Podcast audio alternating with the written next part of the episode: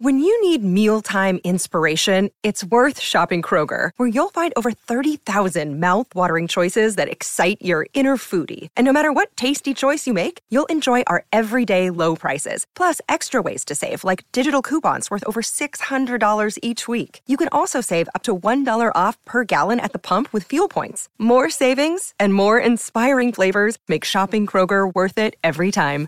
Kroger, fresh for everyone. Fuel restrictions apply. With threats to our nation waiting around every corner, adaptability is more important than ever. When conditions change without notice, quick strategic thinking is crucial. And with obstacles consistently impending, determination is essential in overcoming them. It's this willingness, decisiveness, and resilience that sets Marines apart. With our fighting spirit, we don't just fight battles, we win them. Marines are the constant our nation counts on to fight the unknown. And through adaptable problem solving, we do just that. Learn more at marines.com. Mary redeemed a $50,000 cash prize playing Chumba Casino this year. I was only playing for fun, so winning this was a dream come true. Chumba Casino is America's number one social casino experience. It's serious fun. With over 80 casino style games to choose from, you too could win life changing amounts of cash. Be like Mary. Log on to chumbacasino.com and give them a whirl. That's chumbacasino.com. No purchase necessary, void or prohibited by law. 18 plus. Terms and conditions apply. See website for details. The voice in the preceding commercial was not the actual voice of a winner. What's up, everybody, and welcome back to the 112th episode of the Uptempo podcast. Tonight, I got my guy, my co host, DG, in the house, and we're here to talk some Florida football. I'm your host, Blake Lane, and uh, we're excited to have DG tonight and uh, his breakdown of the Florida Gators. There's so much to talk about with Billy Napier at SEC Media Days. We're going to get DG's thoughts on that the recruiting process, how he thinks Billy Napier is rounding them up down there in Gainesville. Then we're going to get his thoughts on Florida fans and some of the reactions from Florida fans.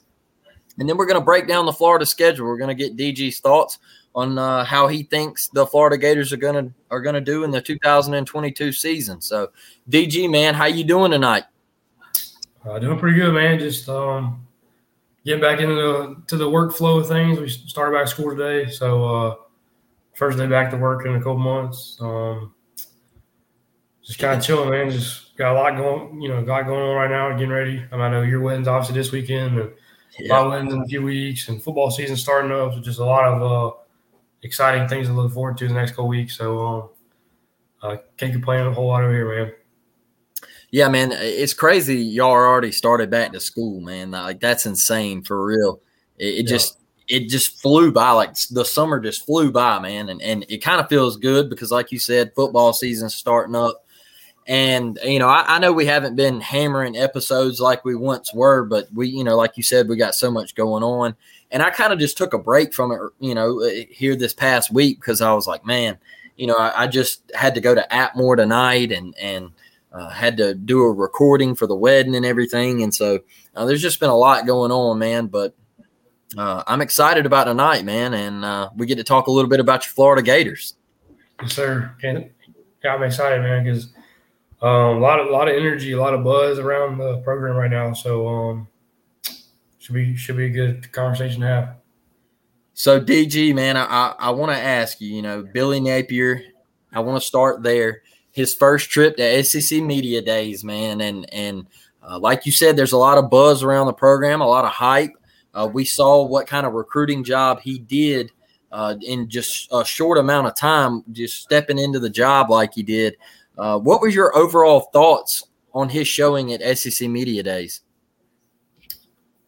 Yeah, I, mean, I, I, think, I think it was kind of what most people expected, most Florida fans especially expected. I mean, he wasn't going to go in and oh, we're going to you know ten and two, we're going to beat Georgia. I mean, he wasn't going to go in and run his mouth and say anything crazy. Um, I mean, he's just from what we've seen in press conferences so far, he just doesn't seem like that kind of guy. He just seems like a straightforward. He's going to tell you how he thinks, keep everything close, you know, close knit, close to the vest. Um, not really be a little. I, I, feel like he's going to be one of those guys, that's a fiery guy once the season gets rolling, but um, not like Dan Mullen, or Dan Mullen was just kind of ecstatic at, at, at interviews and SEC media days, trying to throw random jabs and stuff at people. Um, you could tell Billy Napier was really taking in the moment, like kind of taking in just being an SEC football coach, being a coach at a big time program, um, being a coach at a school that expects a lot. Um, not I mean obviously you know not not saying Louisiana doesn't expect a lot, but you know going from the top team in the Sun Belt to a team in SEC who's um, you know known for winning and it's kind of struggled over the last 10, 15 years um, to stay consistent. I mean we've had years since Tebow's left has been this shown promise. It's like, oh man, Florida might be back, and then mm-hmm. the next year is right back to seven and five. You know, we had a couple times we were like four and eight, four and seven. So it's like, mm-hmm. um, I think I think he's, I think it's finally exciting. And obviously, I mean, you know, whenever you get a new coach, it's always kind of the same. Like, oh, there's a lot of buzz around the program. You know, same one when Dan Mullen came in. Um, but obviously, like I was a huge Dan Mullen guy when he first got hired. I was never not really a Dan Mullen fan. It was just like he kind of just gave up on the program. It seemed like last year, mm-hmm. um, kind of checked out. But something about Billy Napier just seems a little different. I, I, mean, I think he, like I said, he just seems like everything's just straightforward, straight to the point. Like I'm not here to BS around. Um, he really emphasizes like the player experience. He's not really all about like like a lot of the guys have, you know, from former players and even guys who have, you know, committed to us recently or even like have been going on visits and just been like talking about how much of a difference the program, like how it feels different, like going on visits, like how much more involved the coaches are from not just your position coach, but also Billy Napier. I, I, I know, like right now, Florida's in the running for the number one cornerback in the country, Cormani McClain, and um, it's probably gonna come down to Alabama and Florida is what everybody's kind of assuming. But they've asked him several times, like, you know, what's the difference to being recruited by Florida now compared to what it was like being like recruited by Florida last year? He's like, we know, obviously I'm from Florida, so like they've always been in touch. But he's like, now when they call me, it's it's my position coach Corey Raymond, but also Billy Napier. It's not like I don't. It's not like I just hear from Billy Napier once or twice a month. Like he's calling me just as regularly as my as my position coach. Like um, he's really seems like he's really into like the family atmosphere stuff. Like a lot of the parents, I know they interviewed a couple of the parents um, of kids who signed in, in, this first class or this transition class this past fall or spring, and uh, a couple of the parents are just like talking about how how big of a deal the way he treated them as parents of their players helped the kids make a decision. I know like one of our um, big time recruits we got last year, uh, Kamari Wilson's a safety we got out of um, IMG. Huge Georgia lean, like right towards the end, and we kind of came out of nowhere. Um, and he ended up signing with us. And he's obviously on campus with us. I mean, he'll probably get, I would assume, significant playing time. Um, as a true freshman, and like they they it, it kind of came out like after he signed with Florida that the night the night before signing day or the weekend before signing day, Billy Napier went and visited Kamari at practice. Kamari's mom was working, and she was like she works at Sam's, she's like a general manager of the Sam's store wherever he was at. Mm-hmm. Billy Napier went to Sam's and like met this lady at her job and like went inside and talked to her job and you know went to dinner with them and, and it's like maybe Dan Mullen was doing that and nobody knew about it, but like that's something that gets out. So if, if your coach is mm-hmm. recruiting you that hard and like putting that much emphasis into family atmosphere and meeting your parents and getting to know you like that, to me, like it just sh- kind of shows a little bit different of a style of coaching. Um, and I'm excited, man, because like he's from that Saban tree. I mean, I know Jim McElwain was as well, but mm-hmm. um, a lot of people around the country have kind of compared uh, Billy Napier to Kirby Smart, which hey, that's a hell of a comparison. Like he he is going to be, in my opinion, probably one of the best coaches in college football for the next 20, 20, 25 years. Like as long as he stays healthy and you know nothing crazy happens to him. I mean, he to me he is Nick Saban, you know, 2.0. Like I'm not saying he's going to be that good and win seven, eight national championships, but he's the closest thing in college football right now to Nick Saban. And if Kirby, if yeah. Billy Napier is going to be the next Kirby Smart, like hell yeah, I'll take that all day. Like I mean, um, I think a, a, clear, you know, telltale sign is just some of the coaches he was able to bring with him. Um, mm-hmm. Some of the recruiting people who like I know we like one of our most popular um, staff members is a lady named Katie Turner. She's like our head recruit analyst. Like she like is like one of our head um like event coordinator type thing for this past weekend's big event. And like she left Georgia. She was with Georgia last year and she left Georgia to come with Billy Napier to Florida. Yep. Um and like there's been a bunch of articles on her this past week just about how big of a weekend we had because um, right after signing day this past year, it's kind of funny. Somebody like tweeted at her, and was like, "Hey, we appreciate the hard work, but we know as Florida fans, blah blah, blah that we're gonna have to be top five class to to compete in SEC and win national championships." And she said, like her, she like quote tweeted or like posted back and was like, um, there's no, we're not making any excuses over here. We will do better this next year or something like that. And she like pinned it. It's like her pinned tweet on her own like Twitter page, and like it's just kind of like turned into like uh, one of the little the articles I read about her yesterday was like she said like after she saw that tweet, she said the first thing that came to her mind was when she was watching The Last Dance and when Michael Jordan was like, and I took that personally because like her job is to like host these kids. Like she's the one who puts on all these events when kids come in like in the in the into the campus to like for like official visits. Yeah. So like it's a big deal for her. Like, that's her job is to like wow the parents, wow the players, be like super involved with the kids, and um, so it, it's it's it's really reassuring, I guess, to see like a, a, staff that just is so you know deep into recruiting. Um, we are struggling recruiting a couple positions right now, but mm-hmm. um, I think it's just because like are the guys who are the, the guys coaching the positions that we're struggling in are NFL coaches. Like yeah, it's great to have NFL coaches on staff because like, eventually that's going to help. But like a lot of these kids already have relationships with other like pre- previous coaches of other schools, so it's like it's so hard to build a relationship with coaches in six seven months and you know fall head over heels to go to that school. Um, but man, as far as SEC media days, like I said, I, I mean, it was one of those things like you didn't expect him to say a whole lot or didn't expect him to go out and say anything stupid or um, you know, embarrass himself or make some make some outlandish claim about the program, like being undefeated or Anthony Richardson win a Heisman Trophy or anything crazy like that. I mean, like uh, he just kind of went in, said what he had to say, answered the questions, and just you know went on about his day and just was kind of like, man, I'm just excited to be here. I'm ready to get. I'm ready for. I'm ready for the ball to be in the air. I'm ready to get after it. Um, he said, man, I, you know, talking about how he said we came in, you know, in December. We went this, you know, fall, uh, bowl practice. He saw, he said we saw some of the needs we needed. He said, I think we, he said I feel like we addressed some of those um, in the signing period, in the transfer portal. He said like that, and that's one thing I think a lot of people like that aren't close or don't really keep up with Florida, like just outside like um, pundits and stuff. Like they're, I'm not saying they're down on Florida, but a lot of people are kind of, oh, you know, Florida go seven and five. Which I mean, hey, that to me, I wouldn't be terribly upset unless it's like a bad five losses. But yeah, Florida's got talent on the roster. It's just there's not a lot of depth, and there's a lot of unproven talent. Mm-hmm. Like we got four, you know, couple four star, five star wide receivers that just haven't been the guy because we just haven't had a quarterback, you know, to give them the ball when it was their turn to play. Like two years ago, yeah, we had Kyle Trask, but none of these guys were playing. Last year, we had Emory Jones who you know obviously didn't pan out, and so like these guys didn't get the get the receptions and put up the numbers that like people were expecting from them out of high school. And obviously Anthony Richardson played a little bit, but I mean like you know we saw flashes like his even as a Florida fan. Like, yes, I think Anthony Richardson is going to be a superstar, but mm-hmm. it's all hype. It's all you know project projections. Like we don't we haven't seen this guy play. He's played. I think I think that was a thing, like a big deal. Billy Napier kept saying, like, man, I think he's only thrown or had like 337 snaps. Like, he's not a quarterback that's played a lot. Like, yes, the tools are there. I mean, he's 6'4, runs a 4.45, throws the ball 70 yard. Like, he's he's the guy you go in and create on NCAA football. Like, he's that guy. But that doesn't mean he's going to be a good quarterback. Last year, going into the season, Emory Jones was a projected top seven pick by some of them stupid websites. The dude was terrible. He's transferred to Arizona State mm-hmm. now. So it's like – sometimes you know like it's hard to as a fan you want to dive into that hype because like oh hell yeah man like they're hyping our quarterback that means we're going to be good but it's like you know pump the brakes a little bit the, the hype's there there's a lot of people that are like within the Florida program that aren't like coaches like Tebow Chris Doering like those kind of guys they've been to practice and they're like on the hype train as well um, yeah.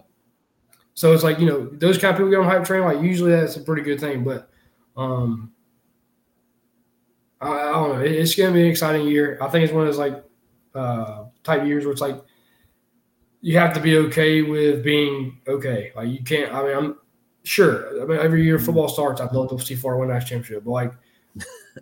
I don't I don't have that expectation. You know what I'm saying? Like I'm not going into this season that starts in four weeks. That, oh man, Florida's gonna win that championship. Hey, if somehow by the grace of God Florida win that championship, let's go. But if they go eight and four, nine and three, like that's a in my opinion, a really solid year considering where the program literally was eight months ago. So, yeah, DG, uh, I, you know, and you know how much I, I'm on the Billy Napier hype train, man. I'm, I think he's like you said, the Saban tree and everything, and I, I think he's going to be a damn good one at Florida. And You know, I was on the I was on the Dan Mullen train with you, man. I thought Dan Mullen was going to win a national championship at Florida. I thought he was going to bring one there.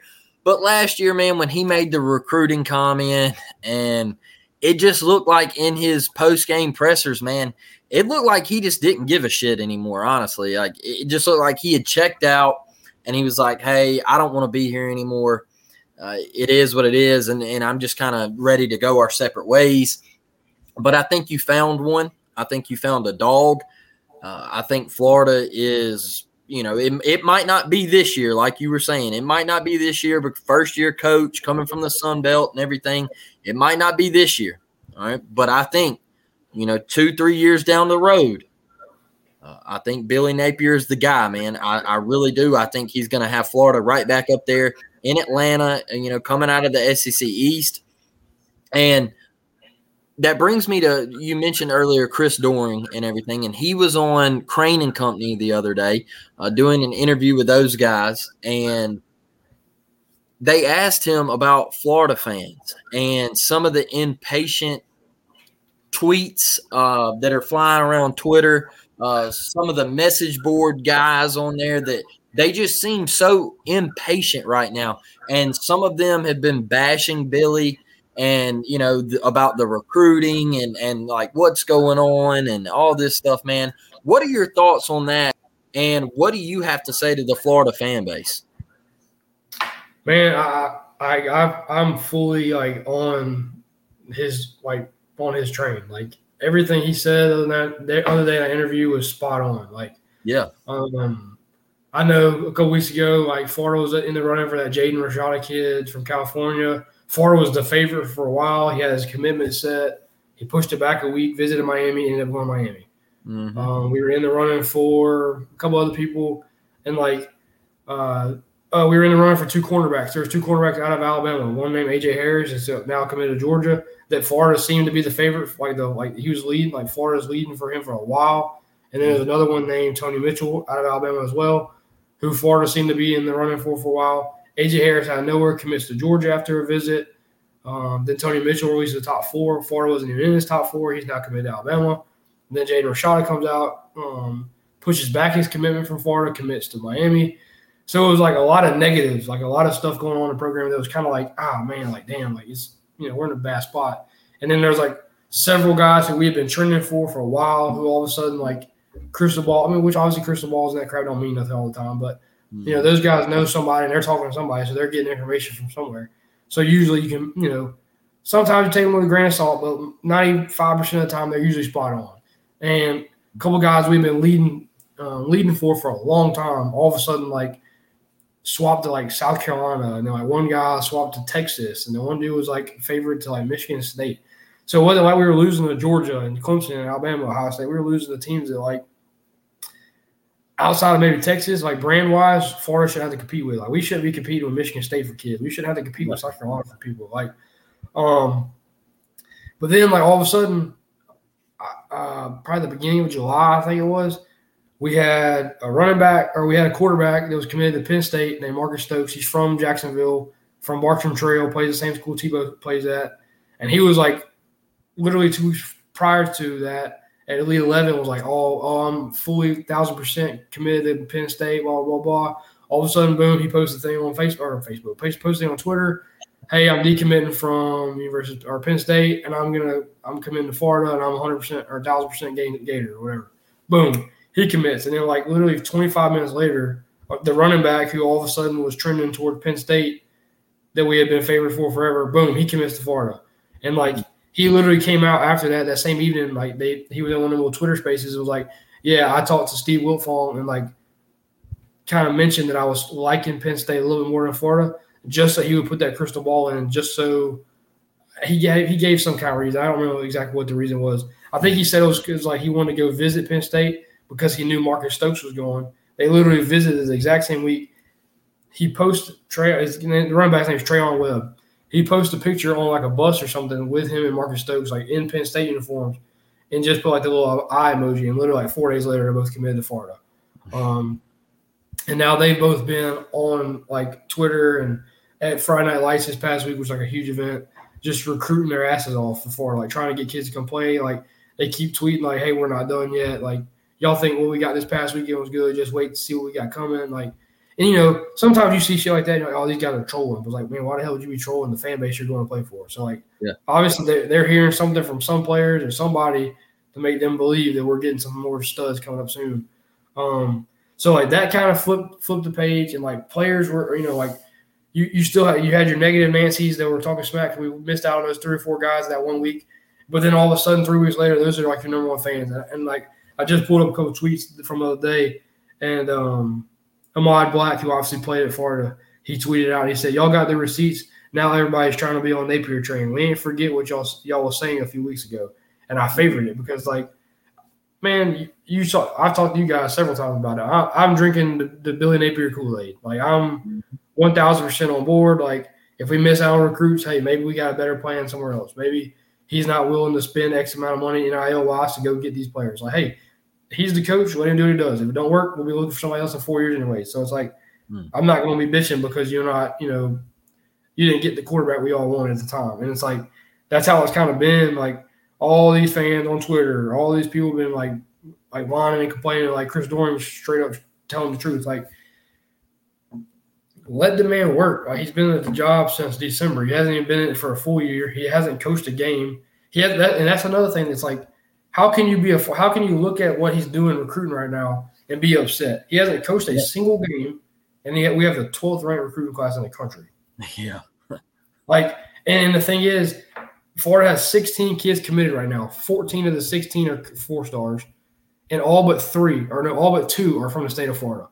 Mary redeemed a $50,000 cash prize playing Chumba Casino this year. I was only playing for fun, so winning this was a dream come true. Chumba Casino is America's number one social casino experience. It's serious fun. With over 80 casino style games to choose from, you too could win life changing amounts of cash. Be like Mary. Log on to ChumbaCasino.com and give them a whirl. That's ChumbaCasino.com. No purchase necessary, void, or prohibited by law. 18 plus. Terms and conditions apply. See website for details. The voice in the preceding commercial was not the actual voice of a winner. Mary redeemed a $50,000 cash prize playing Chumba Casino this year. I was only playing for fun, so winning this was a dream come true. Chumba Casino is America's number one social casino experience. It's serious fun. With over 80 casino style games to choose from, you too could win life changing amounts of cash. Be like Mary. Log on to ChumbaCasino.com and give them a whirl. That's ChumbaCasino.com. No purchase necessary, void, or prohibited by law. 18 plus. Terms and conditions apply. See website for details. The voice in the preceding commercial was not the actual voice of a winner. Mm. He literally said at his, at his interview when he his his his first day on the job when they hired him, he said we have to put a fence around Florida. We cannot let these kids keep getting out of our backyard. And right now, he's damn sure doing it. Like 14 of your 16 kids are from the state of Florida, and the other two from Georgia. Like you don't have to go across. Yeah, sure, there's studs across the country. There's studs in Alabama. There's studs in Texas. But like you're one of the biggest damn hotbeds for football players in the country. Like recruit the hell out of your state and if you need some people from other, other places, then go get them.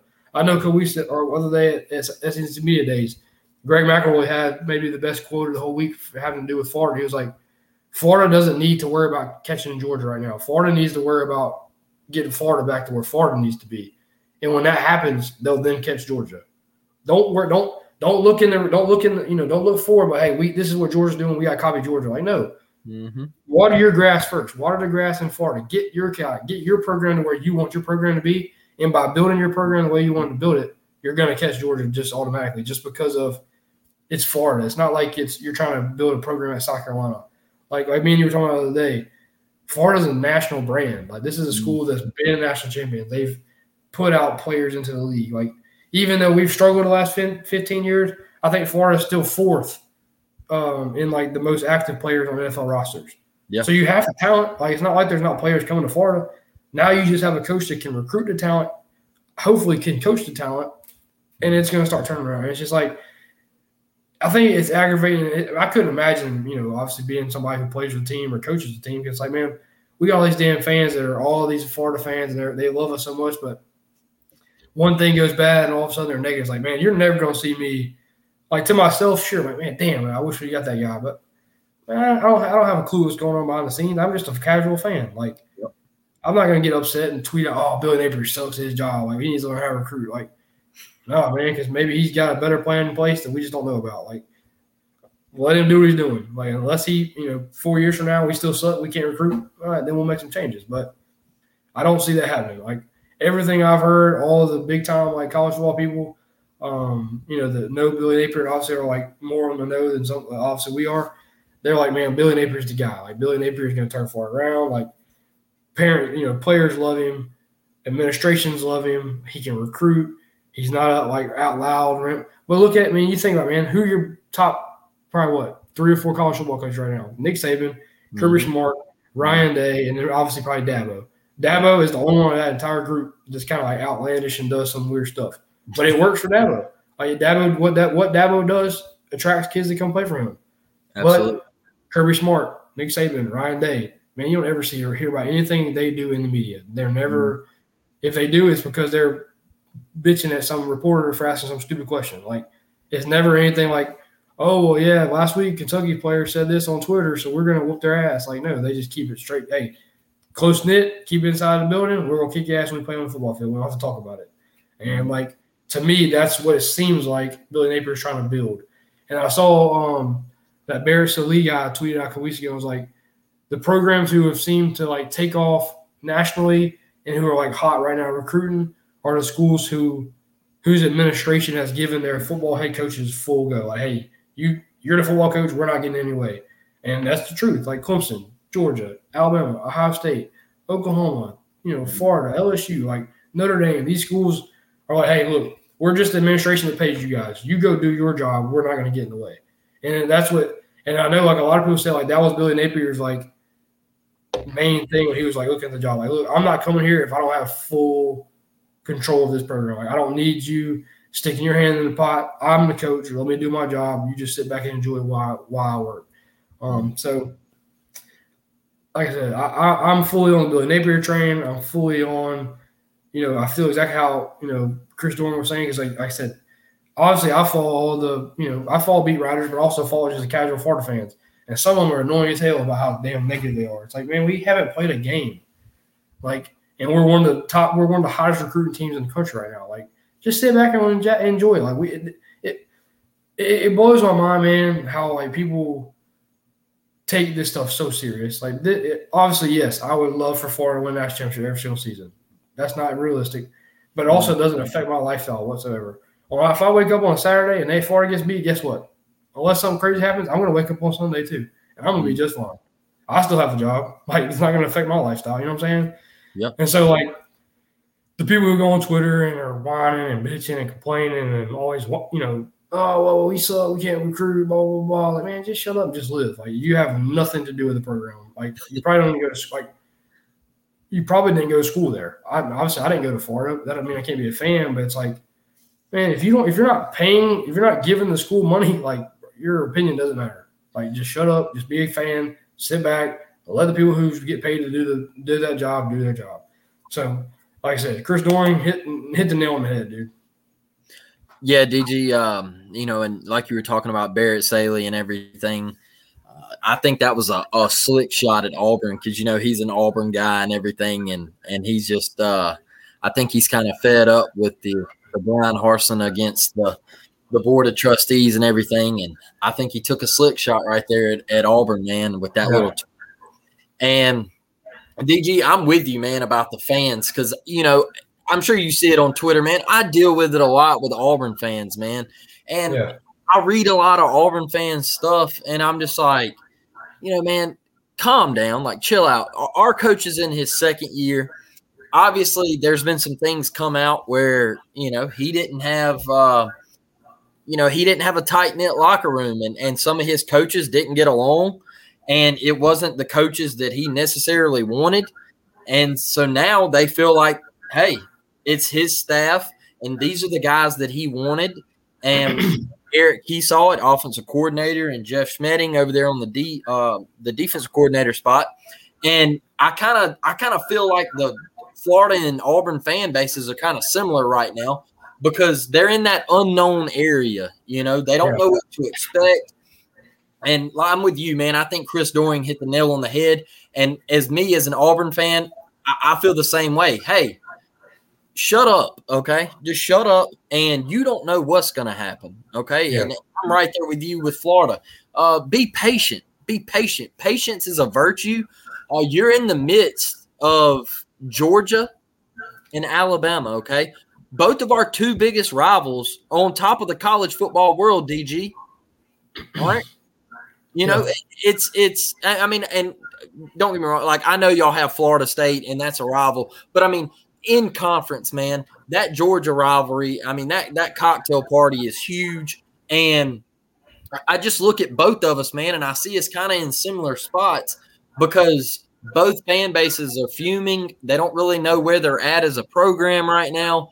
And you know, you look, we got Alabama, you know, y'all have Georgia, and it's just kind of like, man, like, like we want to win, and there's an urgency to win, but we're impatient as fans, man. We really are.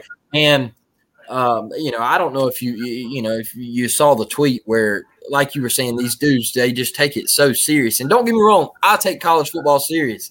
I love college football. I love Auburn football.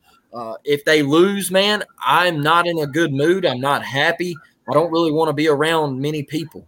But like you said, you know, God willing, I'm going to wake up the next day on that Sunday and kick back and watch some NFL football.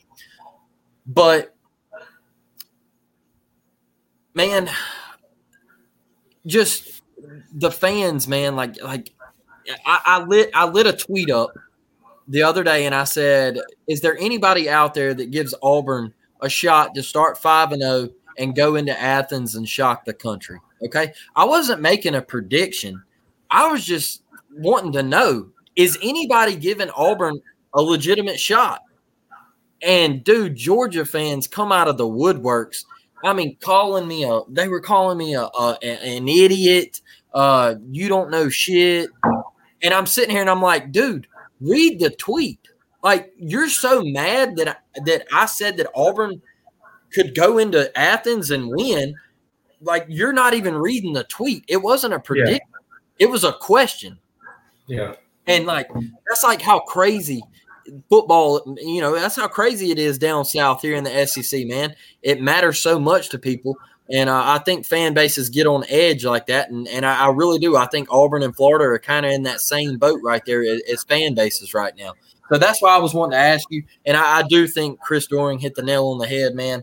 Um, and and by the way, he does great work. He loves Florida. Uh, was a great was a great player at Florida. Um, and like you were saying about Florida, man, and the national brand, one thing I love about Florida is they're a part of Jordan brand. Okay. I think that has really uh, been a big, a big step uh, for, for the University of Florida. Jordan brand is it's going a long way, man. And uh, kids, you know, kids love to wear that Jordan brand. Uh, they love Yeah. uh, Mike's the goat. We all know that, and and I think it goes a long way. Uh, another thing is like you were saying with Tim Tebow, Florida has greats. Okay, all time greats.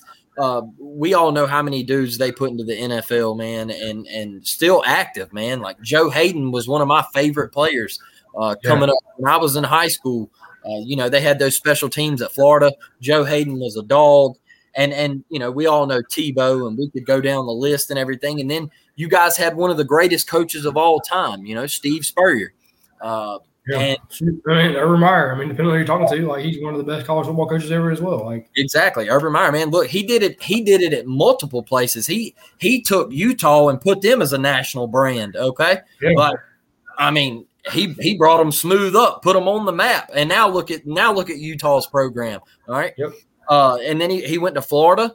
I mean, bang, you know. I mean, one natty's there, and then he goes to Ohio State and wins one. You know, I mean, he one of the greats, and and Spurrier, man, uh, one of the all time greats. Uh, Spurrier, I mean, he he really ignited the offensive side in college football, man. You really look at it, Steve Spurrier is the one who really uh, was the X's and O's of, of the, the the spread offense and stuff. He he was the yeah.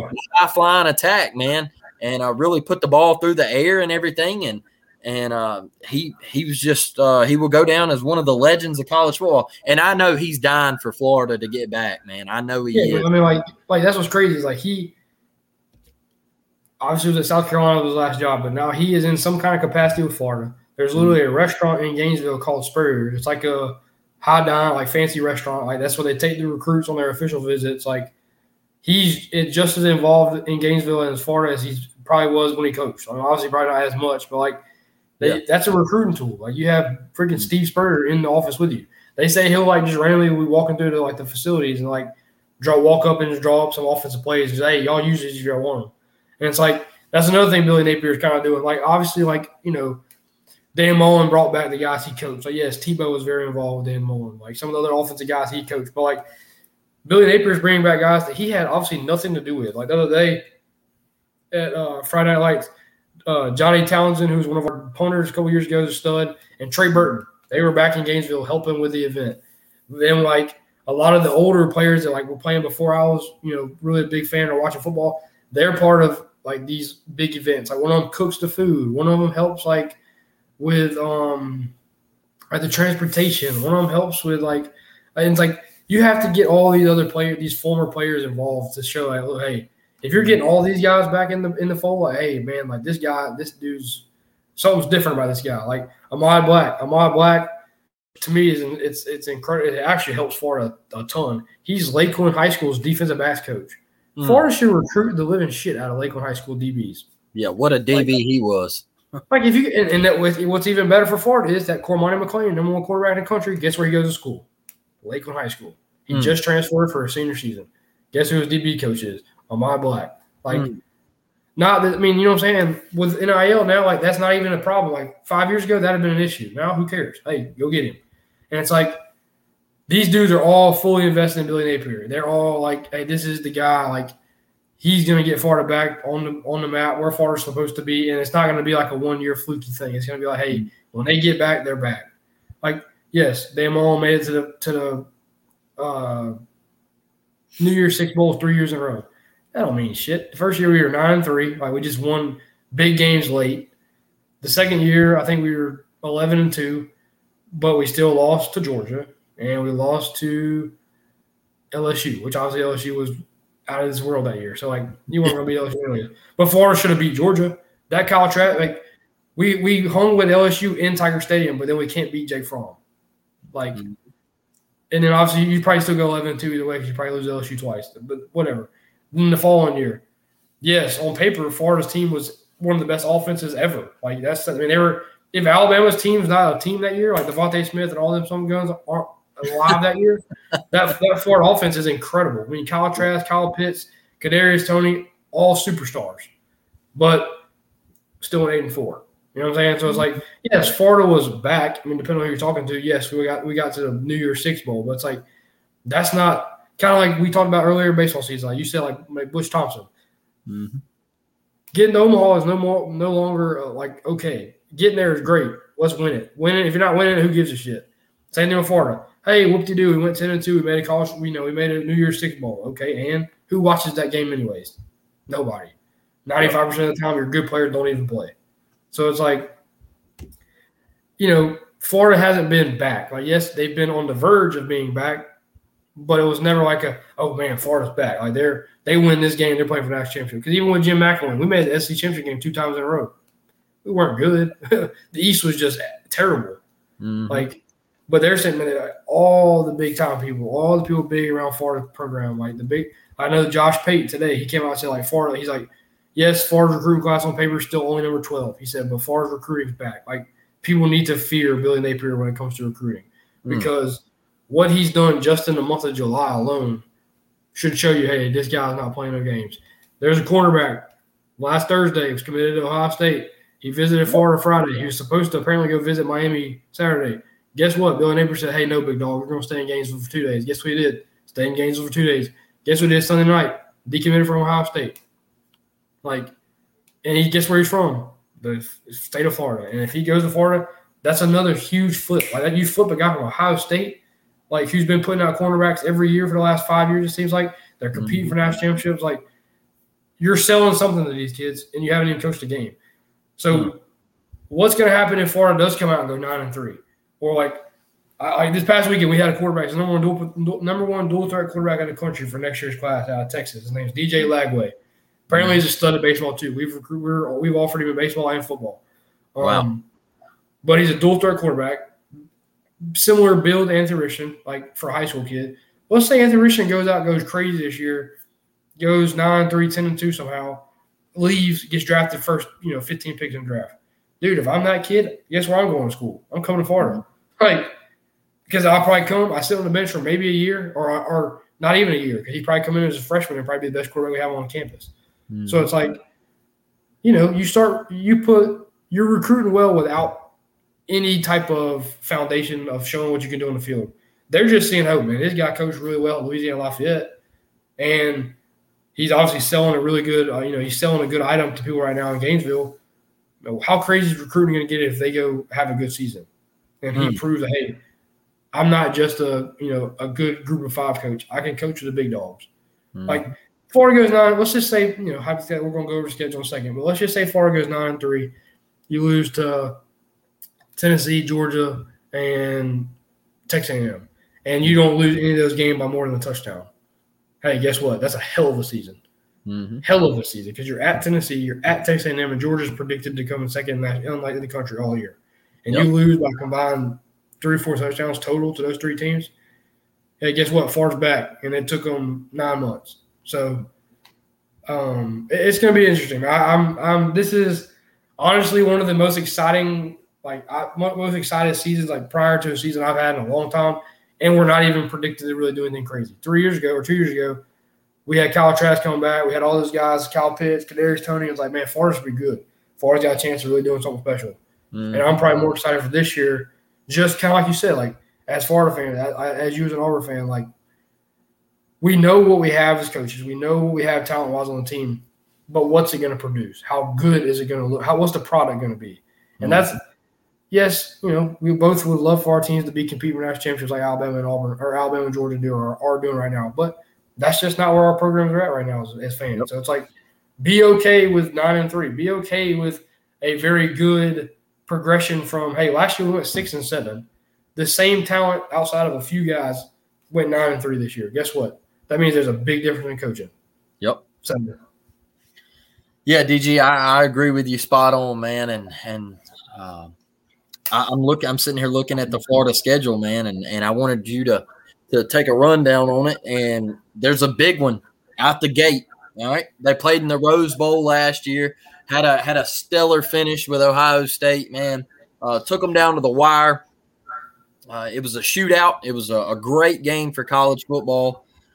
And the Utah Utes travel to Gainesville week one. I know you're going to be there. We kick this schedule off, man. What do you like right here, week one? Does Florida pull the upset against Utah? um man, it's Lucky Land Casino asking people what's the weirdest place you've gotten lucky? Lucky? In line at the deli, I guess? Aha, in my dentist's office. More than once, actually. Do I have to say? Yes, you do. In the car before my kids' PTA meeting. Really? Yes. Excuse me, what's the weirdest place you've gotten lucky? I never win and tell. Well, there you have it. You can get lucky anywhere playing at LuckyLandSlots.com. Play for free right now. Are you feeling lucky? No purchase necessary. Void where prohibited by law. 18 plus. Terms and conditions apply. See website for details. it's so tough because I it's like people, you know, oh, you're a homer, but like, man, I just don't see how. Like, yes, I know Utah's bringing a lot of players back. Utah's mm-hmm. bringing, you know, the quarterback back. They're returning a lot of players. They got a couple good guys out of the portal, and you know, it, to me, man, it's so like college football is such like a "what have you done for me lately" thing. You're like, yes, Utah finished the season well, but they played Ohio State. Yes, their offense scored a lot of points, but like they gave up sixty. You know what I'm saying? Like, and, and they returned terrible. they returned so many studs. Like, okay, you played Ohio State, whose defense was ass Mm-hmm. already. They had a lot of. I mean, Ohio State had a freaking defensive back playing or running back playing corner, cornerback in the Rose Bowl. Like, they had dudes that didn't play that position playing that position for that game just because like all their superstars like, hey man, look, yes, it's the Rose Bowl, but we got big money we're about to make. We're not playing. Mm-hmm. Like, man, how the hell are you going? to Yes, I think their quarterback's a good quarterback. Cam Rising's a good player. He's probably maybe the best quarterback in the Pac-12 outside of Caleb Williams. But man, all the let's just say Florida recruits. I mean, let's just say Florida pulls a couple more recruits in this this month of August, Mhm. and let's just say some videos come out of Anthony Richardson just absolutely dogging people at practice, or we come out, you know, and just some you know really good videos of practice come out in the next four weeks. Man, the energy right now is already high enough. You get hype energy, you get hype recruiting energy, you get a coach that people really believe in's first game in the swamp, prime time, top eight team in the country at nighttime in Mm. Gainesville, week one, and it's really outside of Notre Dame, Ohio State, the biggest game on TV. Like Mm. that, I've been to plenty of Florida games, man. I've been to Alabama, Florida last year. It was the fifth biggest crowd ever. I went to the Auburn, Florida game a couple years ago. It was probably one of, the, even though it wasn't as big of a crowd, like numbers wise, like record attendance, probably one of the loudest games I've ever been to. Like when Florida scored in that first play of the game to score, like to take the lead or whatever, I swear to God, it was the whole stadium was shaking, and like we were in the upper deck, so you know it was shaking on the bottom. Mhm. Um, so I just like again a nighttime game. I've been on, I've only been to one nighttime game in Gainesville, and it was against LSU in like 2014, and we weren't even good, and it was absolutely rocking. So like this, it's if Utah comes in and beats Florida, they're gonna have to beat Florida. Like I don't see, I, I really don't see Florida being the team they were last year, where they go in and beat themselves. I think Florida's gonna be a really disciplined football team. I think Billy Napier really preaches that. You can just tell like in the conversations he's like had. And then I remember like during the spring, some of the like scrimmage games, like the first scrimmage, I think Florida had like nine penalties, and you could tell he was pissed. The next week, he said we only had two penalties the entire scrimmage. Damn. That's how you win football games. You don't have penalties and you don't make stupid mistakes. You win football games. And Utah is going to make stupid mistakes just simply because they won't be able to hear themselves think. It's going to hmm. be 100 degrees, muggy as hell. Utah's not going to be used to that. You can't practice that loud of crowd noise. You can't practice that kind of heat. You can't practice the energy. Like, I, I dude, I am so excited to just be in Gainesville. Like, yes, in the stadium is fun, one thing, but dude, just walking around like the campus is one of my favorite parts about going to football games, especially a big game. Like last year, when we played Alabama, most people there didn't give us a shot in the dark to win that game. But you mm-hmm. could you walk around the campus, bro. We were about to win that championship. Like it was, everyone was hyped, man. Like they're like, oh man, for man, Bo Nix beat Auburn or Bo Nix beat this team. Do you think Emory Jones can't beat them? And it was like this kind of crazy hype's going on, and that's how it's fun. So it's like that same hype, probably times five, is going to go going into that Utah game again. Night game in the swamp, Billy Napier's first game. Um, tons of energy. It, it- it's it's crazy to kind of say that. I- So obviously, I think Florida's going to win. I don't know. It, I mean, it could be a seven to six game. It could be a forty-five to thirty-eight game. I really have no idea as far as like a score type prediction. I think Florida wins, but it's one of those games. Even though Utah's going to be a top eight team, it's gonna. I feel like it's going to kind of be like if Florida does lose, it's going to be like a. It's going to kind of like, damn, like man, like there goes the season already. And that's like it shouldn't be like that because like we're going to be underdogs. We shouldn't like a lot of people aren't going to expect us to win outside of Florida fans and Florida players and mm-hmm. coaches. But it's like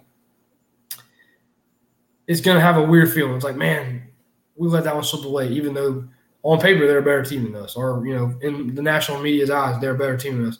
But dude, I just I honestly maybe it's the Florida fan in me. I just do not see Utah coming to Gainesville and beating Florida week one. So I think Florida goes in week one, starts the season, starts the Billy Napier era on off on a fantastic foot. You beat a top ten team in the swamp, um, prime time. Everybody in the country is going to see it, and I think I think I think that the ball get.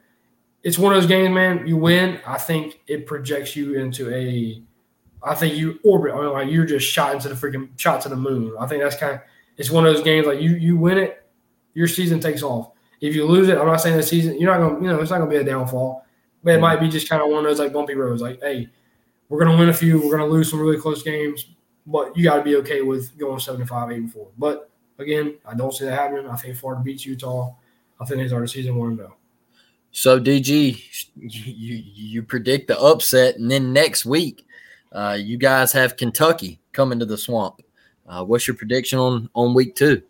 Man, I think you beat Utah at night. The, the Kentucky game is a night game as well in the swamp. I don't see Kentucky. I, I'm not a believer in Kentucky. I don't know why the hell they get so much hype every single season. Yes, Mark Stoops has built, you know, turned Kentucky into a somewhat of a football school, not really, but if you ask their fans, they are like they're still an eight and four, nine and three school. They're never going to compete. They're never going to win national championships. They're never going to win SEC East. Like Mm-hmm. you're still a middle of the road SEC football team. Mm-hmm. Yes, they have a stud running back. Chris Rodriguez, I think, is one of the best running backs in the country. But I am not on the Will Levis train. Like, there's just no mm-hmm. shot in hell. He went from mediocre last year to first round pick this year when he doesn't have any weapons around him. Yeah. 64% or 48%, it was like something like that, some crazy number of his passes last year in yards and touchdowns was one player who's no longer there. Yeah. Like that's a big part of your offense. And it's not like, you know, obviously Joe Burrow had that year, like his first year at LSU, he sucked. And all of a sudden he was a superstar. But he damn sure should have been a superstar with the players he had around him. Will Levis ain't got Ja'Marr Chase. He ain't got Clyde Edwards-Helaire. He don't have Terrace Marshall. He ain't got these dogs running out the locker room with him. Um, again, I'm not a believer in Kentucky. Um, another game in the swamp, another night night game in the swamp, coming off an incredibly hype week. Um, so I think Florida beats Kentucky out there two and oh. zero. DG got Florida starting two and zero. Love to see it. DG, uh, you, you, September seventeenth, week three, you got South Florida coming to the swamp. Uh, I'm, I'm gonna say that's a cupcake. I think that's a Yeah. rest week. Uh, yeah, we blew, we, we blew them out last year. We'll blow them out again. blowing them out again. So you got Florida at three and zero, DG. All right. But then here's the test, DG. All right, week four, September 24th, you go at Tennessee. All right, Rocky Top up there in Neyland Stadium. What do you like week four? Ah, man, this is another one. It's just, it's so tough. Um, like last year, Kentucky. I mean, not Kentucky. Tennessee's returned a lot of their players from last year. We played them last year in the swamp with Emory Jones, who was a mediocre quarterback at best, and beat them thirty-eight to fourteen. Mm-hmm. The week after playing Alabama, so it was like it's one of those games. Like it could have been a trap game. Like man, Florida's riding high. They just should have beat Alabama, or they played Alabama really well. And now you get a decent or decent Tennessee team, and we dog walked them. Um, I know a lot of people are high on Tennessee this year. A lot of people high, are high on Hendon Hooker. I'm one of those people. I think Hendon Hooker is the second best quarterback in SEC preseason. Maybe not then, but as of right now, I'd give him second best quarterback in the conference. Um, I don't know that Tennessee is more talented than Florida. I just think Tennessee has the advantage of being in their second year with Josh Heupel, having a quarterback with a lot of experience. Hendon Hooker again is a good quarterback, playing at home. Um, obviously, I think Florida can win the game. I think Florida. I mean, you you go beat Utah, you go beat Kentucky, and you start off three and zero. You're going to be riding high. Like there should be no reason not to feel like you can beat Tennessee. But um, I think Florida struggle. I think Florida stumbles. Uh, I think that's going to be our first loss. I think we go into. I think we go in and give them a hell of a game, but I think we leave there three and one. Mm, yeah, I, I respect that, DG. I respect it, man. Tennessee's going to be legit, uh, and all the praise you gave to Hendon Hooker right there, I absolutely agree with, man. Uh, then you guys travel back home. Uh, you got Eastern Washington in the swamp. Um, You once- skip W, skip that one, four and one. yeah, four and one uh, cupcake week there. Then you go um, October eighth. Uh, you got Missouri um, coming into the swamp. Is that a homecoming? That's yeah, It's that's homecoming, yeah. wow. Got Missouri is the homecoming game. What do you like there, DG?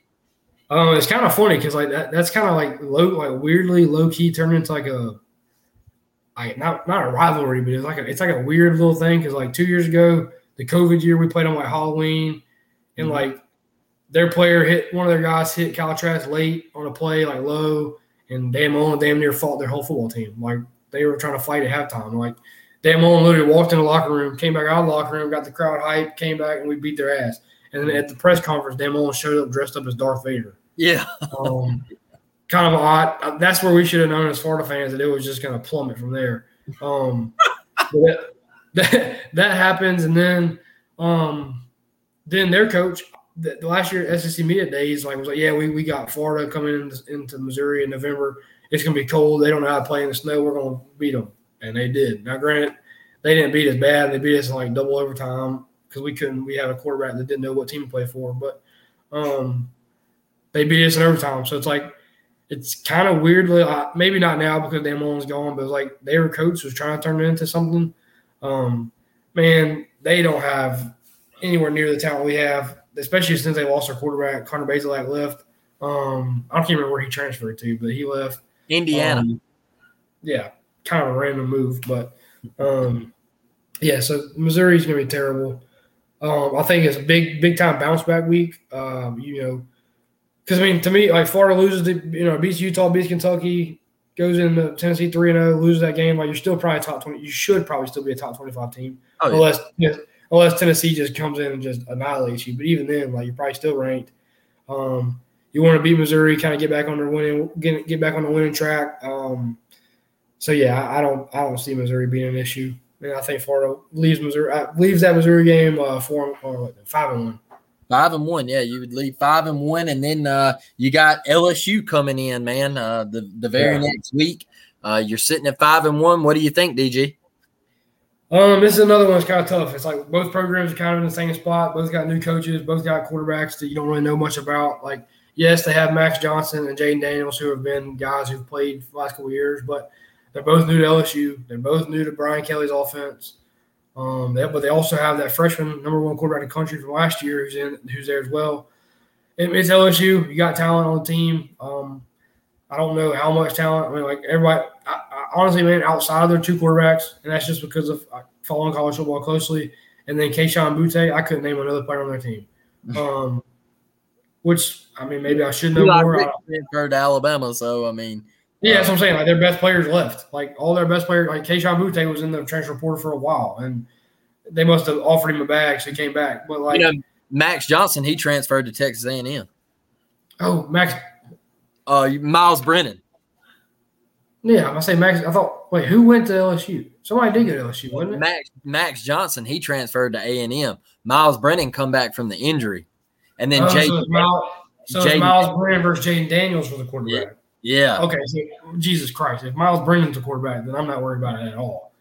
um, and again, it's another game in the swamp, and like at that point of season, like shoot, man, Florida, I feel like never gets night games, and we're getting two. Like our first three games, like Utah, Kentucky, uh, South Florida, South Florida are all night games. Not that South Florida matters, but like, um, so I'm sure that game may be the two thirty CBS or another night game, and um, man, if you're five and one going to that game, like that's a lot. That's a big. You're that's a hell of a season so far for Florida, and like a lot of. I really like looking at our schedule. I don't know why we shouldn't be five and one. I mean, like, granted, yes, I know a lot of people are a big high on Utah, high on Kentucky, so shit, we could be three and three going that game, um, which wouldn't shock me either. I mean, I wouldn't be shocked if we're three and. That's that's what's so crazy about Florida's schedule this year, man. Like, and just so many unknowns. Florida could go in that game three and three. We could go in four and two. We could go five and one, or we could be undefeated. And like, mm-hmm. yes, I know that might sound really stupid, but it's like that's how I think how talented Florida is, but just not having a for sure clue of like, okay, what's going to happen on the field. Mm-hmm. And Anthony Richardson, man, if he doesn't stay healthy, we are screwed. Like mm-hmm. We have no depth. Like yes, we have quarterbacks behind him, but it's one of them's a guy who's a transfer from Ohio State who's never played, and then two true freshmen, or a redshirt freshman and a true freshman, who weren't highly recruited guys. So Anthony Richardson has to healthy, which you know sucks having a guy like obviously you know it'd be better to have a solid backup, but hey, I mean roll what you got with you know.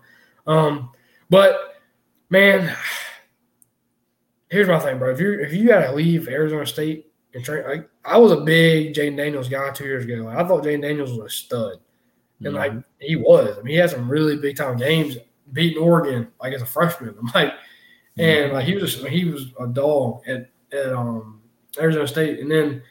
I don't know if he got hurt or what happened, but he kind of fell off, and now he's gone. Miles Brennan feels like he's been in college for ten years. Um, I'm not a big believer in Brian Kelly. I mean, uh, I'm not. I, I think he'll be okay. I don't think he's what LSU was. LSU, LSU missed. They wanted Billy Napier and didn't get him, and they mm-hmm. settled. I mean, it's crazy. It's crazy to say you settle for Brian Kelly, somebody who's excuse me, the all-time winningest coach at Notre Dame, and you know has been to the playoffs a couple times, been in the national championship game. You know, has had some really good teams. I just don't. He, he just don't seem like an LSU guy, and maybe it's just because everybody got used to Ed O and he was the LSU guy through and through. But like, mm-hmm. I don't know, man. I, Brian Kelly is another one of those question marks for me. Like, is it, if he works out, he can, they're going to be fantastic. But if it doesn't work out, he won't be there three years. Um, another game that I just feel like playing the swamp is going to come into um, come into play. And then again, I look at the quarterback situation. We have Anthony Richardson, who I believe is, if healthy, top five quarterback in the country, maybe top three. Maybe that's a really bold statement, but I really agree with that.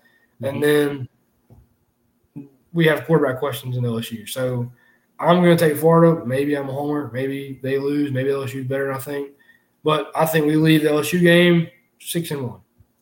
Love that, DG. I, am not drinking the LSU Kool Aid this year either, man. Like you said, too many quarterback questions.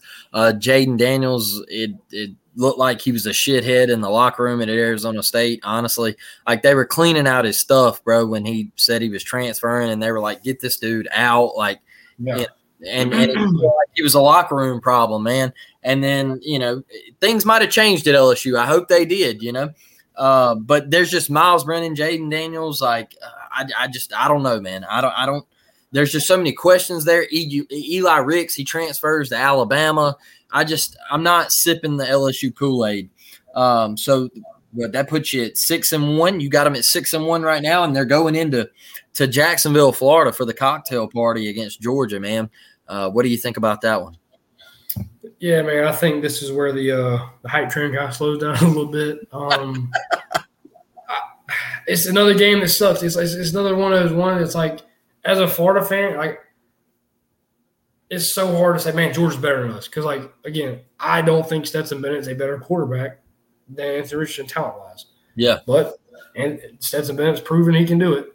You have he's kind of in that situation like Alabama quarterbacks have been in for the last 20 years. Like you got 45 stars beside you and behind you and around you, you better be freaking good. Um, yeah. I think their defense, like, yes, I think they'll take a step back because of how good they from what they were last year. Their defense is still going to be really good. They mm-hmm. probably got three or four first round picks on defense again. Um, you got talent, you know, on the offense. The offensive line, I think I saw the other day, like top 50 offensive linemen in the country, and they had three of them on the top 50. Man. So, like, that's obviously really, really good. Um, got good running backs. Um, wide receiver, they kind of kind of weak at wide receiver. I mean, you got question mark. It's a question mark. Yeah, you got the McConkey kid, and you got another guy there like Terrace Mitchell or Terrace something like that. There are a lot of them are high on, but they have the best tight end. They have the best tight end room in college football, and like people have said in college football history. Yeah. Um, but what's crazy to me is like, yes, you say that, but outside of Brock Bowers, the other two are just kind of projected. Like Arik Gilbert is is decent. Darnell Washington is just like, oh, he's oh, six seven. he's six seven, like he's six seven, two sixty. Yeah, he better be good. It's LeBron James playing tight end. Like, yeah. So like, yes, he's a mismatch problem clearly, but like, can he go out and run a route? Can he go out and catch? What's he going to do when some middle linebacker busts his ass in the mouth on a you know like like when they chip him one time? Like, you'll have to find out. Brock Bowers is that guy. Brock Bowers, we talked about this a couple weeks ago. If Brock Bowers has a season he had last year, man, I'm not even playing enough season football, college football. I'm sitting out and I'm waiting for my money because he will be a top 15 draft pick as a tight end in two years. I mean, the dude was the best tight end in the country as a freshman last year.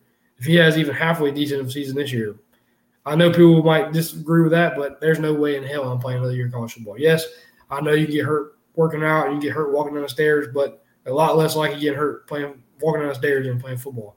But anyways, um, so Georgia obviously has the talent. They obviously right now have the coach advantage. Um, I do not think. I think the other day I was listening to one of the Florida podcasts I listened to, and I think the line they've already released the line for that game. I want to say it's like 14, 14 and a half, something like that, 15. I don't think Georgia's 15 points better than Florida. Um,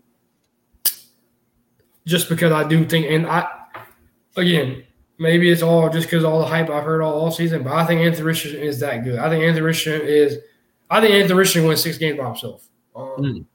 And he's going to have to. I mean, like, I don't know. Like, he, he's I'm not saying he's gonna have to, but we have a lot of unproven talent around him outside of maybe a couple running backs. But um, I don't think Georgia's gonna go out. I don't. It's not gonna be like last year. Georgia's not gonna come out and beat us forty nine to seven. But again, or whatever score was. But like I was talking to someone the other day, like if you look back at that Florida Georgia game last year, mm-hmm. Georgia was up three to nothing with three minutes left in the first half. Yeah, we put in Dan Mullen for whatever reason. We Florida fans have been begging for Anthony Richardson to play for two months and all of a sudden we decided to start him against Georgia. And it was almost kind of like Dan was like like kind of like an FU type, type thing. Like, hey, look, y'all want him here. Here he is. He's not that good. Um, and he comes in, doesn't play terrible, but when you're playing the best defense in the country and you haven't had this is your first career start, like yeah, it's a tough situation to come into. He made a run. I remember we were like on like the, our own two. He ran, got like a 15, 16 yard carry, but it was kind of one of those things like he should have just gone down. And he was fighting for yardage, and one of the guys came in, stripped it. They get it. Next play, touchdown. We get Mm. the ball, so now it's 10 to nothing.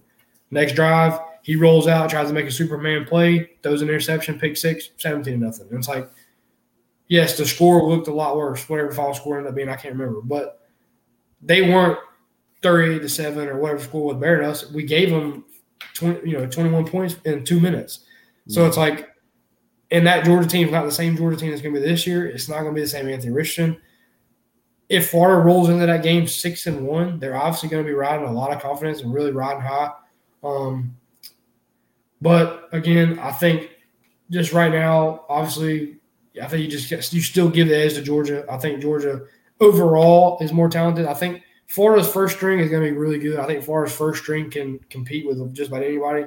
It's just after that, what do we have? Our first string is already pretty inexperienced for the most part in a lot of positions. So you know the second string is not very experienced. So mm-hmm. whereas Georgia's got probably seven, eight deep defensive line, Florida's five mm-hmm. deep. And in a game like that, Georgia's going to take advantage of that. You know what I'm saying? Like for, Georgia, mm-hmm. when you got three of the best offensive linemen in the country, you're just going to run the ball the whole damn game. Say, hey, look, Florida's only got five defensive linemen that are really dogs.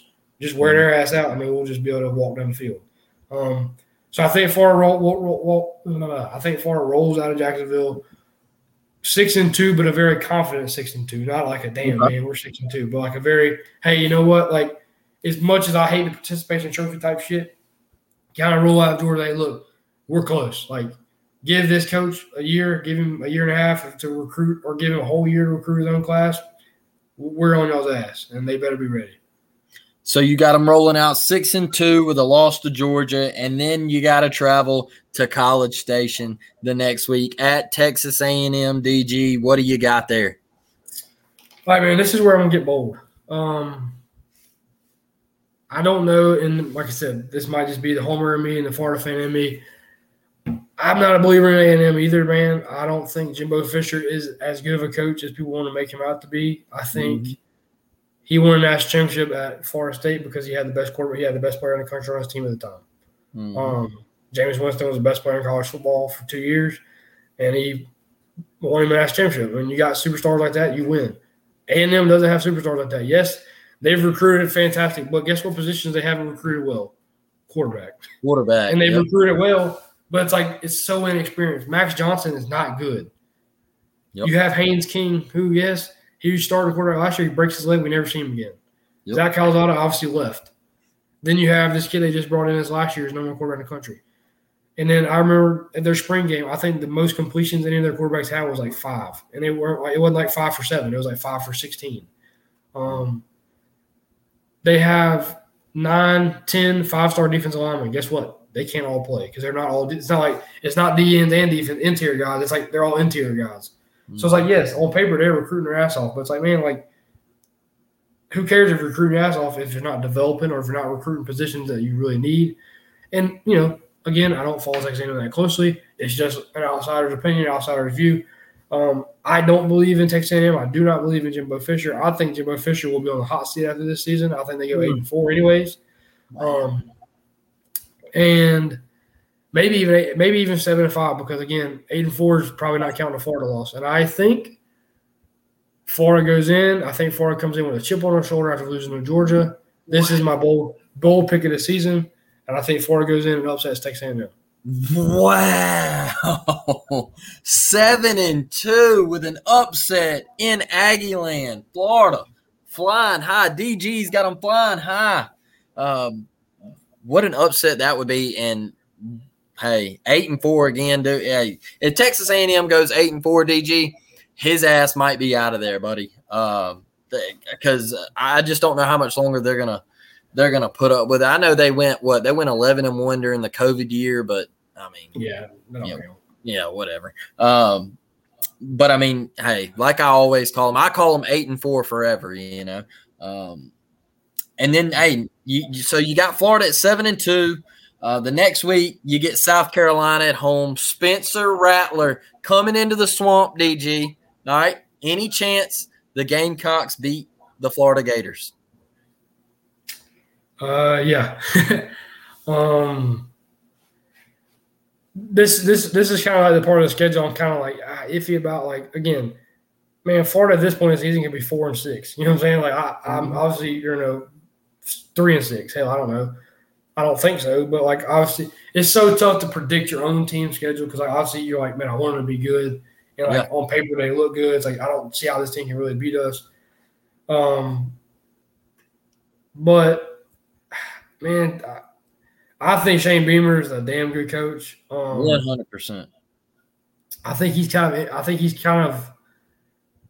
To me, seems like he's kind of like um, channeling that Dabo kind of swag. Like he's not like the. He's kind of like the outlandish kind of guy.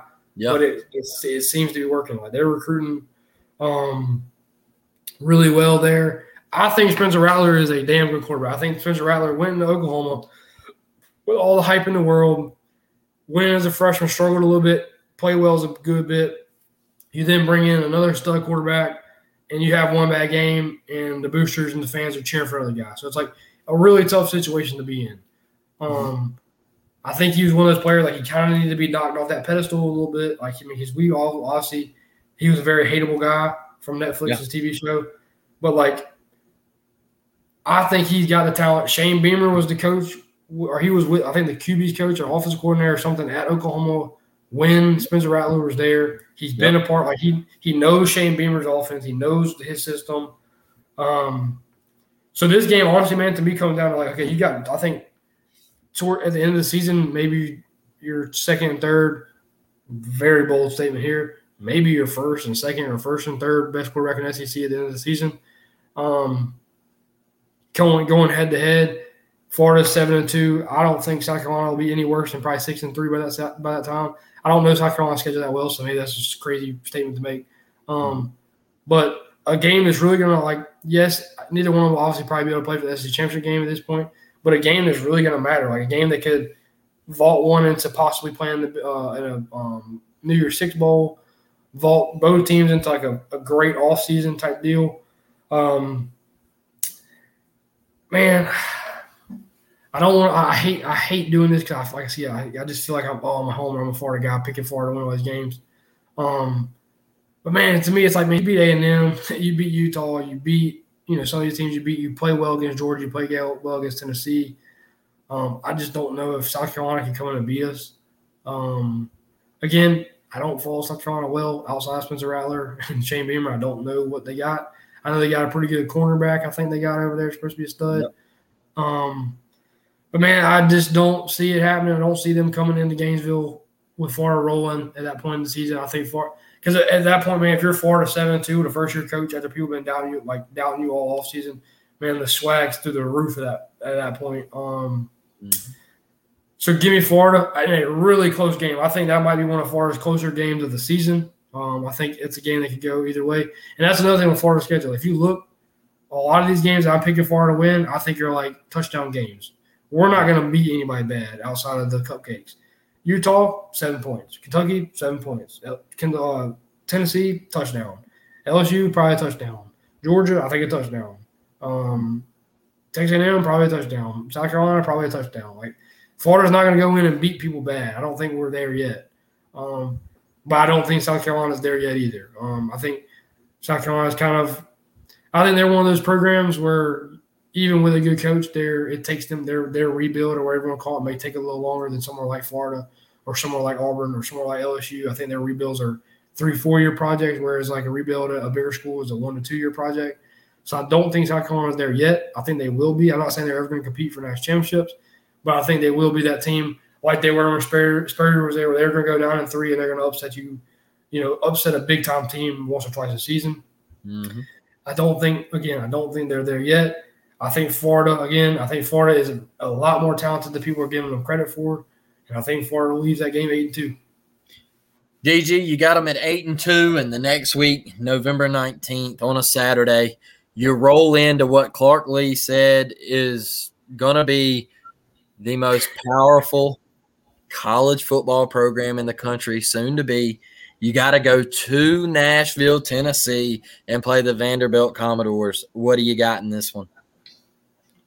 Uh, dog won't. Um, Anthony Richardson will be on Broadway Street by midday. Um, uh, him, and the boys, him, him, and the boys will be hanging out at Florida Georgia Line's bar that night. They won't be worried about the game. Um, but hey, hey, I love the confidence from the coach of Vanderbilt. Like, no, no, no, no, no. I mean, hey, dude, look, I mean, you're, the, you're it's your first head coach job, man. Like, you go in that place, hey, look, I'm turning this bitch around. no. Hey, look, if you think about it, what did James Franklin do? James Franklin went nine and three there. Look at his ass. He's been at Penn State for five years now. So maybe that's why that guy's thinking. He's like, man, if I can just get eight and four, I'm out of here. But I don't, I don't see it happening. But, but dude, man, like, how do you, you know what I'm saying? It's it's probably already really difficult to recruit to Vanderbilt. Oh yeah. But you, you show up and say some bullshit like that. That's just me days. Like, man, these kids are gonna believe in me. I'm gonna just say some stupid stuff. Hey, you never, you never, you never know. So but no, Vanderbilt's never going to be the powerhouse college football. They're not going to be the powerhouse November 19th against Florida. Florida goes in, continues this, um, you know, Cinderella miracle type season, and they leave there uh, nine and two. Got them nine and two, DG. Uh, and then you, you got to go to Tallahassee in, in the final regular season game. Got them nine and two, man. Uh, Florida State on the road. What do you like? Yeah, that's a weird one. So we play them on a Friday. Um, yeah. We don't Friday night on ABC. Yeah, that's really strange. Uh, honestly, I might go to that game because we'll obviously be off for school. Um, I have a buddy of mine, the guy I'm actually going to Utah game with. His parents live in Tallahassee, um, so we, we might might venture over there for that game. I think it'd be kind of fun because I think Florida State might go 0 12. Um, they're, they're so bad, dude. I mean, like they they they're they and what's crazy is they extended Mike Norvell. Like they are. They, the literally, literally the other day, I don't know if you saw. Which again, I'm getting all this because I'm a Florida fan. I see it from Florida people tweeting it out. The other day, they had like a similar um, event going on like Florida had, and they showed like a parent or a player took a picture of, like the indoor facility like during the dinner time, and they had like 27, like 20 tables or something set up, and there was only like six of them that had people at it. Um, oh. And then they had another video that came out of like players on the field instead of like doing football drills, they were having a water balloon fight. Um, so just a program that's just in really bad, a really bad spot. Um, they had a quarterback commit that was actually a really good quarterback decommit by three weeks ago. Then they were the favorites for this kid named Brock Glenn, I think was his name, and he also committed Ohio State the other day. So like, they're just in a bad spot. Florida State sucks. Um, they're just not good. Like Black Friday, they're they're gonna their guys gonna be full, you know, turkey and ham and not ready to play football. Um, it might be the last game. It might they might just say, "Look, this Mike Norvell guy is terrible." Especially the bowl. Hey, write this down. If Deion Sanders is nine and three or ten and two or better at Jackson State, and Forest State is four and eight, let's just say that mm-hmm. they will be having a new coach named Deion Sanders come December. Man, um, I, I thought it should have happened last year, DG, but that's me. I, I don't know. I, I, think you I think you gotta let Deion do a little bit more at Jackson State. Yes, like prove you're a good coach. Prove that you can act like yes, I know it's Jackson State, but like prove that you can like compete and like be consistent. And yeah. then because he's gonna recruit his ass off if he goes to Florida State. Like they're gonna no doubt. Even if he can't coach, you know what I'm saying? Like you can because in, in, in my head, I kind of look at it like this: like, is he a great coach or is he a is he a figurehead who goes out and finds, hey, look, I'll be the head of the program, but you're going to be the guys who get these. You're going to be the ones who coach these kids because, like, mm-hmm. shit, he might be a great coach. I don't know he just doesn't seem like a Nick Saban, Kirby Smart kind of guy. But he might be, but he's also gonna. He's a Florida State legend. He's freaking Deion Sanders. He's prime time. Like he's gonna recruit his ass off. he got that job. Anyways, I think Florida goes in, man, and just absolutely dog walks Florida State. Hmm. Um, and again, this season, ten and two, is probably a very, very, very bold season statement for Florida. Even the, some of the biggest Florida people on Twitter, like uh, beat writers, have us like you know ceiling nine and three. Which shit, nine and three be hell season. Nine and three is probably just losing Texas A&M. You know what I'm saying? Like yeah. one or two loss, like one loss Utah, A and M, Kentucky, like, and we're right to nine and three. But I think, like I said earlier, several times, I think this is the most like ten and two possibility, six and six possibility season of all time. I don't think Florida goes six and six. I think honestly, obviously, I think the ceiling's ten and two. I think the floor minimum is probably seven and five, unless Anthony Richardson gets hurt. Anthony Richardson stays healthy all season. Florida shouldn't lose more than five games. Um, hmm. But obviously, with my bold statement of Florida going ten and two, I think if Florida's ten and two, Anthony Richardson will be in New York City mm. uh, for Heisman Trophy ceremony. Not saying he wins it, but if he's ten and two, he's had a damn good season. Um, which, as a Florida fan, is a really weird spot to be in because with all the projections of him getting drafted, it's like I would love to see him come back. Um, but if Florida goes ten and two, he's probably out. Uh, so it's kind of a weird spot. It's like, hey, we go seven and five, eight and four. That means Anthony Richardson, you know, had flashes but wasn't consistent. He's back we go ten and two. That means he had flashes and stay consistent. He's probably gone. Mm-hmm. But this is another obviously probably a homer statement. If Anthony Richardson, we go seven and five, eight, seven and five, eight four, and Anthony Richardson comes back, he comes back probably as the best quarterback college football, and he comes back to I think a Florida team that's riding high. Because to me, a seven and five season is going to be let's say five. Let's just say goes seven and five. That's probably a loss to Utah, probably a loss to Kentucky, and maybe a loss to A and M, and you're seven and five. Mm. And it's like that's all five of those losses are going to be a top 15, 20 team. So it's like mm. it's a t- it sucks going seven and five, but it's a damn it's a it's as good of a seven and five season as you can have. You know what I'm saying? So again, when you post this on Twitter or Facebook, it might get ridiculed and criticized because man, Florida's not gonna go ten and two. They they suck. hey, you might be right. Hell, I don't know. We might go four and eight. Who knows? But just from what I've seen, from what I've heard, uh, from what I've kind of gathered, just you know, from the following people I do, and then the little bit of homer into me and being a Florida fan. Obviously, I'd love to see us go ten and two, so that's what I'm sticking with. And if people disagree and like to, you know, chirp at me at the end of the season, when we're six and six. Hey, go for it. I'm all for it, man. Hey, DG, that's fine, man. Hey, it's your prediction, and uh, I don't know if you uh, listened to my West Virginia. Uh, my West Virginia uh, interview with Logan uh, last week, man, and he was he was kind of talking about sports media and how when you say something that people don't agree with, they just immediately bash you and everything, and like uh, you can't give your own prediction or your opinion without somebody just immediately jumping on your throat and trying to just rip your throat out and everything, and and uh, I agree with what Logan said on that. And it's your prediction, man. It's your team. Uh, yeah. one thing I will one thing I will tell you, DG, is I remember in 2010, um, not a lot of people predicted my Auburn Tigers to be worth a damn. Okay. And we won the national championship. Okay. So we, we had a guy that was. And, and guess what you won the national championship with? A superstar quarterback.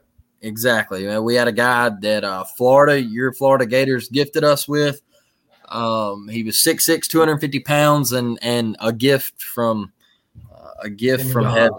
Yeah, he's, uh, he was everything. Then, man, hey, look, 2013 DG, we weren't expected to do nothing. We had a failed defensive back from Georgia that went to junior college in Kansas to play quarterback, man. All right.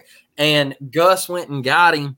And everybody was like, oh, they got a defensive back playing quarterback. They're going to be terrible. They're going to go four and eight or three and nine. Like, you know, and, and hey, you know, I, what Auburn went seven and five in two, uh, 2011, and then in 2012 they went three and nine. And coming back that 2013 year, DG, you know, that was the first year in Nick Marshall, man. And we were supposed to be terrible again. Nobody gave us a shot. They're going to be pathetic. Like they have nothing. And Nick Marshall, man, took us all the way to the national championship game, a game that we should have beat Jameis Winston in and uh, it was it was one for the ages, and we fell a little short.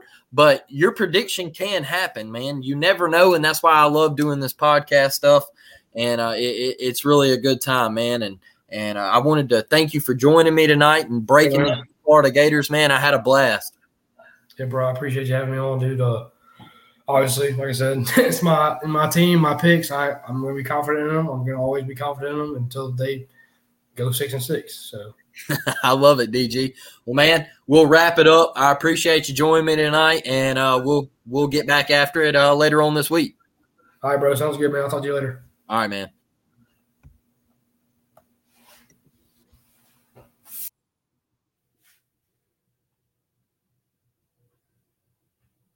Lucky Land Casino asking people what's the weirdest place you've gotten lucky? Lucky? In line at the deli, I guess? Aha, in my dentist's office.